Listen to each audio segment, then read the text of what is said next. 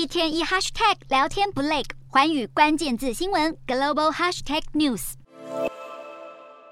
路易斯安那州和西维吉尼亚州在美国时间十九日正式禁止公务机关使用 TikTok。路易斯安那和西维吉尼亚也成为这波 TikTok 禁令中最新加入的两个州。另外还有十七个州早已经针对公务机关下达全部或是部分的禁令。包括德州、爱荷华、维吉尼亚和马里兰等人口众多的大州，而美国国防部、国土安全部和国务院等联邦机关更是早已经禁止政府装置使用 TikTok 软体。其实，在十一月中旬，美国联邦调查局 FBI 局长瑞伊就公开表示，FBI 确实对 TikTok 危害美国国家安全感到担忧。而中央情报局局长伯恩斯也在受访时坦白表示，TikTok 是一个令人担忧的真正挑战。目前，TikTok 的数据储存在美国甲骨文公司的云端伺服器。TikTok 方面对于有这么多州政府对自家软体寄出禁令表示非常失望。然而，包括重量级参议员卢比欧在内的众多国会议员已经提议制定反中共社交媒体法，要在全美国严禁 TikTok 的使用。